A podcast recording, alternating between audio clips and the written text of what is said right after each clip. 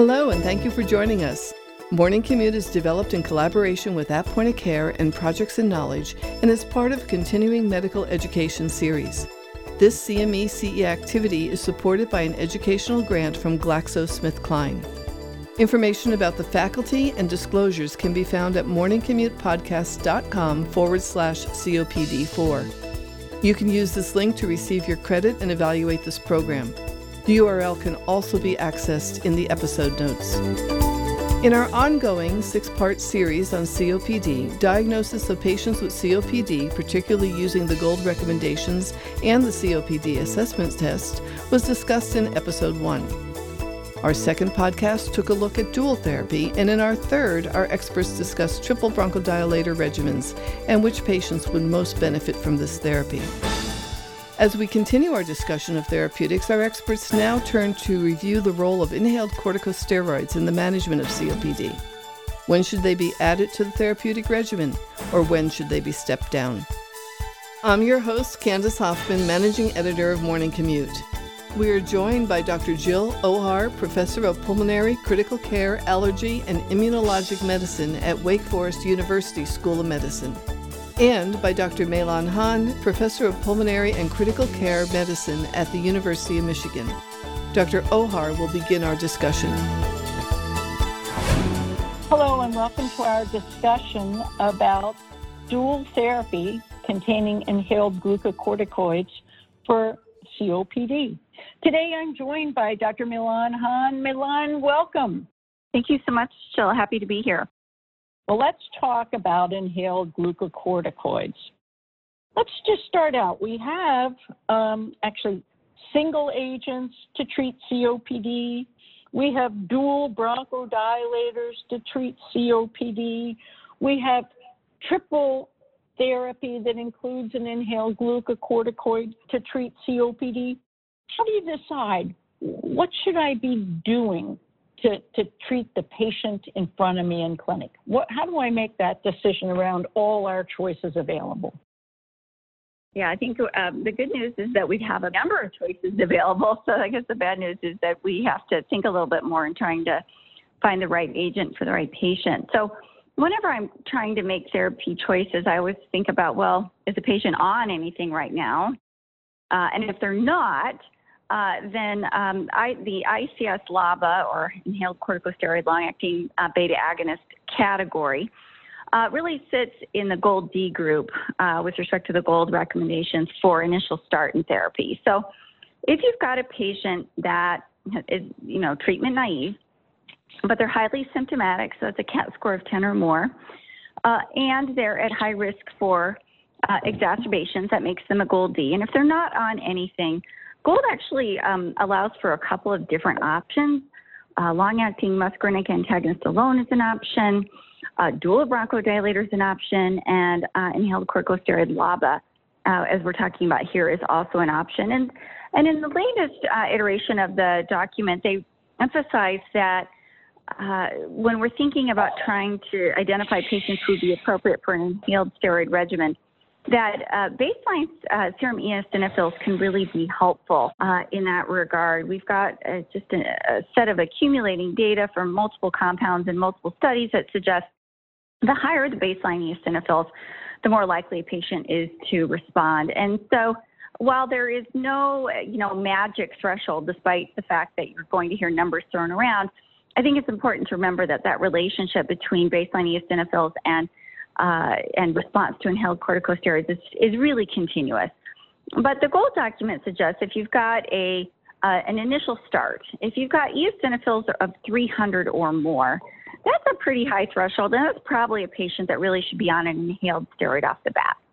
Now, if you've got a patient that's already on therapy and you're trying to decide what to do, let's say uh, they're on a on a dual bronchodilator to begin with, and the problem now is frequent exacerbations.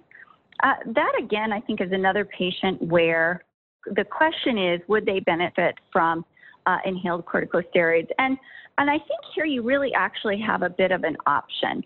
You can uh, go up to triple therapy uh, with uh, two bronchodilators and an inhaled steroid, but in some cases, you may decide it's actually um, beneficial for that patient to actually do an across the board switch. Uh, in which case maybe you'd want to consider just an inhaled corticosteroid, uh, long-acting uh, beta agonist. And again, here's where I might let eosinophils sort of uh, guide me in helping to think about uh, where inhaled corticosteroids would be uh, most beneficial. So that's kind of how I conceptualize it. That's great. I think it's important to underscore the fact that regardless of what the eosinophils are, um, inhaled glucocorticoids as a single agent are never indicated for COPD. So clearly, um, an ICS in combination with a long-acting beta adrenergic uh, would be always what you would go with if you're going to use an inhaled glucocorticoid containing product or a triple, but never as a single agent for a steroid alone. Um, I think one of the things that you mentioned, and I find that it's very hard often to tease out symptoms versus exacerbations, and, and the recommendations by Gold really do try to make it black and white. And and it's very difficult to find that patient who has the frequent exacerbations who isn't very symptomatic. Um, and i think the because the exacerbations beget symptoms um, and and so it's hard to, to separate out those but clearly if you have a patient who tends to have more breathlessness um, I agree that the dual bronchodilator may be where to go before an ICS containing product. Uh, and, and clearly, um, the ICS LABA may be for the frequent exacerbator phenotype that we've talked a little bit about in previous podcasts. Um, I think when when we also um, talk about the the gold management cycle, um, and the concept of reassess and, and the idea that you can step up or step down.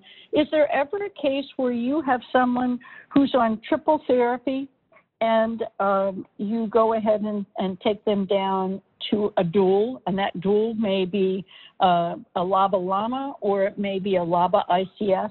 Is there such a circumstance that you found in your practice? You know, I think that one of the places where COPD thinking and asthma differs a bit is in that COPD is progressive. And so I think for many of us, the thought of stepping down in, in COPD sort of just didn't really occur to us, or at least I didn't think about it a lot because why would you step down uh, if things are only getting worse? My options here really are only to add. Um, but uh, we are starting to see some accumulating data, I think, about how to identify uh, patients who may be at greatest benefit from inhaled corticosteroids, but also those who might be at greatest risk. So we know that inhaled corticosteroids are associated with certain side effects and probably most notably pneumonia. Uh, and so if I have a patient where um, the inhaled steroid is starting to get to be a problem, I'm, they've gotten had a few pneumonias, maybe they've just had multiple bouts of thrush, uh, that we can't seem to control no matter what, uh, what molecular device I have them on.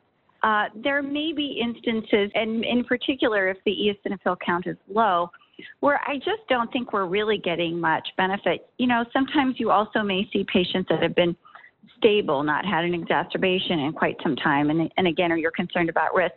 The data suggest um, we've had two studies uh, within the last few years, one uh, Wisdom and the other one Sunset, uh, which suggest on post hoc analyses that the higher the level of eosinophils, um, the, the more likely the patient is to fail uh, inhaled corticosteroid withdrawal. So if you're thinking about this and you know the patient has really high eosinophils, you, it, it makes that decision, I think, a bit trickier. But if you've got a patient with really just rock bottom eosinophil levels, there really, really may not be a great benefit to that patient uh, to continue on uh, with uh, inhaled steroids, particularly given uh, the, the side effects. So that is where I am, uh, you know, again, it's a very personalized patient uh, individual decision, but that's where I tend to think about inhaled steroid withdrawal. So, how about a person who's got a lot of uh, side effects, um, who's on an inhaled glucocorticoid? Um, is that one that you might think about substituting a phosphodiesterase inhibitor or is this the kind of person that you might want to think about starting azithromycin um, to, you know, to control their exacerbations? And if so, what kind of things do you check first before starting those kinds of drugs? Right. So beyond the inhaled uh, bronchodilators and steroids, what are our other options then if, if patients are still exacerbating? So as you mentioned, we do have uh, PDE4 inhibitor roflumilast, which has been uh, FDA approved for use in the U.S. And that's really only been shown to be beneficial in patients with chronic bronchitis. So patients who have cough, sputum production, and frequent exacerbations, in particular, frequent hospitalized exacerbations. Uh, but if you have a patient that meets a, that symptom uh, profile, uh, yes, it definitely uh, is an option out there. Uh, there are some patients who are not going to tolerate that drug because of uh, gastrointestinal side effects in particular. Uh, there is an FDA approved lower dose that you can start patients on as a means to get them up to that therapeutic higher dose. Uh, so that does remain an option, and certainly I do have patients that uh, that fit that profile. Uh, another option, as you mentioned, is azithromycin. So this is obviously an old drug, around a long time, but we did in an NIH-sponsored study show that uh, for patients with uh, frequent COPD exacerbations or on oxygen, uh, that we did see a reduction in exacerbation frequency with azithromycin. But uh, just like with uh, you can see uh, GI side effects with azithromycin. The other things that you have to be aware for are the potential for QT prolongation, as well uh, as a small uh, amount of hearing loss that was uh, reported in the study. So, and then I guess another thing which which wasn't actually discussed in the study, but something else that I do think about in clinical practice is that we do have some patients with COPD who are at risk for non-tuberculous mycobacteria. So, um, if I'm thinking about starting uh, azithromycin in particular, I usually get a baseline EKG. If there's any concerns about hearing loss, I'll send them for baseline hearing tests. And then I um, often will consider getting a CT scan ahead of time just to make sure that uh, there isn't concern for, for uh, any NTM uh, infection before uh, starting. So there are some caveats there, I think, with, with both, but they are both uh, things that are available to physicians to think about should the uh, inhaled therapies not be enough.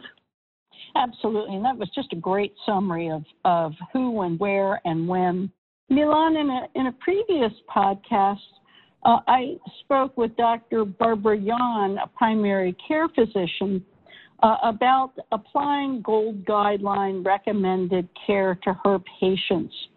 Specifically, how do you make that diagnosis, especially in the COVID era? And how do you decide on, on which initial therapy is right for your patient based on the, the GOLD classification assessment tool of A, B, C, and D? Primary care doctors tend to view this very different than specialists, and I, I just would be very interested in your take. We've seen so many misdiagnoses and um, uh, or or late diagnoses that we really really want firm data to establish diagnoses.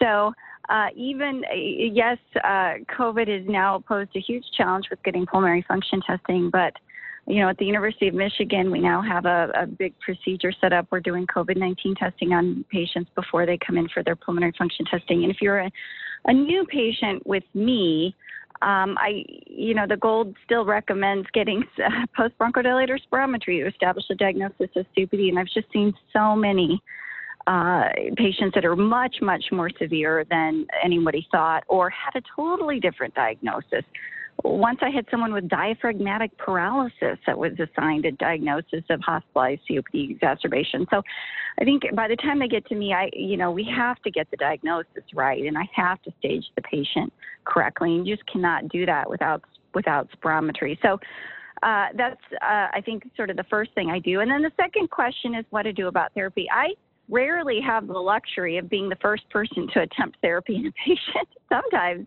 I do, but often the patient is already on something by the time they get to me. So it's not as much uh, establishing an initial therapy uh, as it is trying to figure out how to optimize a, a regimen that patients are uh, already on. I think of the patient as, uh, you know, mild to moderate, and it really is truly uh, initial therapy. I still think that a long acting uh, muscarinic antagonist uh, is a great choice. Uh, but if you have a patient that's that's uh, uh, highly symptomatic and high risk for exacerbations, GOLD really gives us three options at this point for initial therapy. That includes a long-acting muscarinic antagonist, uh, inhaled corticosteroid, uh, long-acting beta agonist combo, or dual bronchodilator therapy. Uh, and and there are some caveats as to where you might consider one or the other. For patients that are super symptomatic, you might think about the dual bronchodilator, for instance, CAT over 20. But for patients with really high eosinophils, that's where you may actually want to think about the inhaled corticosteroid, long-acting beta agonist as your initial choice in that high high risk patient group. Uh, when we're thinking about uh, extending therapy, improving therapy, that's where uh, Gold recently made some changes.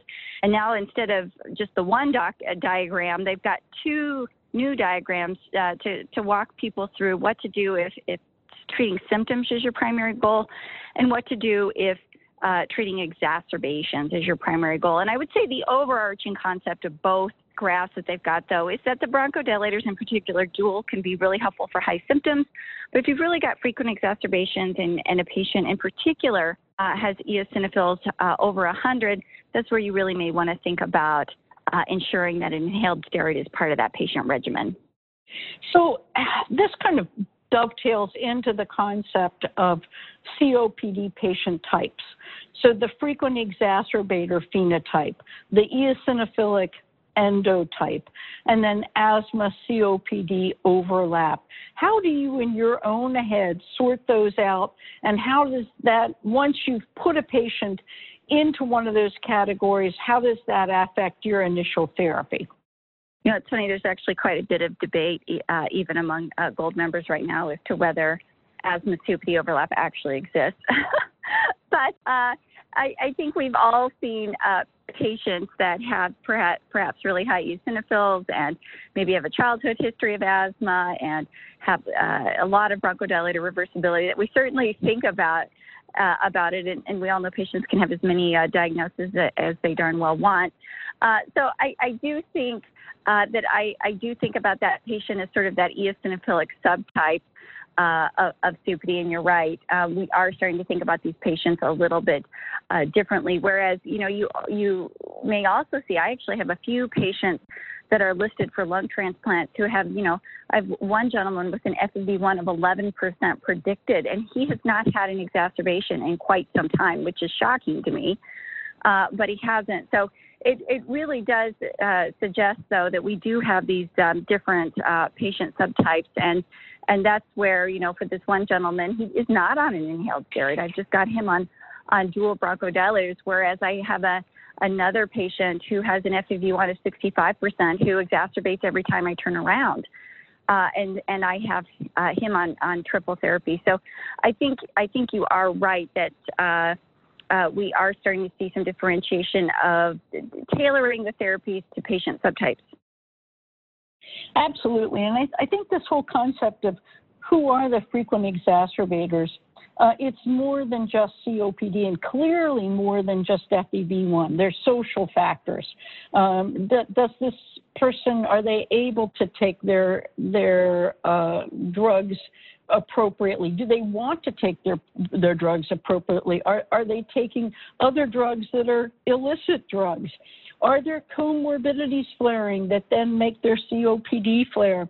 So I think it's such a complex interplay of multiple social, physiologic, emotional uh, factors that, and psychologic factors that that um, that impact on whether you see that patient coming back for an exacerbation every six weeks versus every six months or six years. And, and it's not just FEV1. So, Meilan, I really want to thank you for taking the time uh, to discuss some of these complex issues uh, with me today on this podcast. I'd, I'd, like to thank all the listeners, um, and I hope that we can uh, have the pleasure of doing this again. Thank you much, uh, so much, Jill. It's always uh, fun to get to chat with you. Thank you for joining us today. Remember to go to morningcommutepodcast.com forward slash COPD4 to receive your credit and evaluate this program. And be sure to join us for the next episode in this series at morningcommutepodcast.com forward slash COPD5. where Dr. Ohar will be joined by Dr. Barbara Yawn for a discussion about COPD exacerbations. You can also find all six of the episodes in this series at morningcommutepodcast.com forward slash COPD.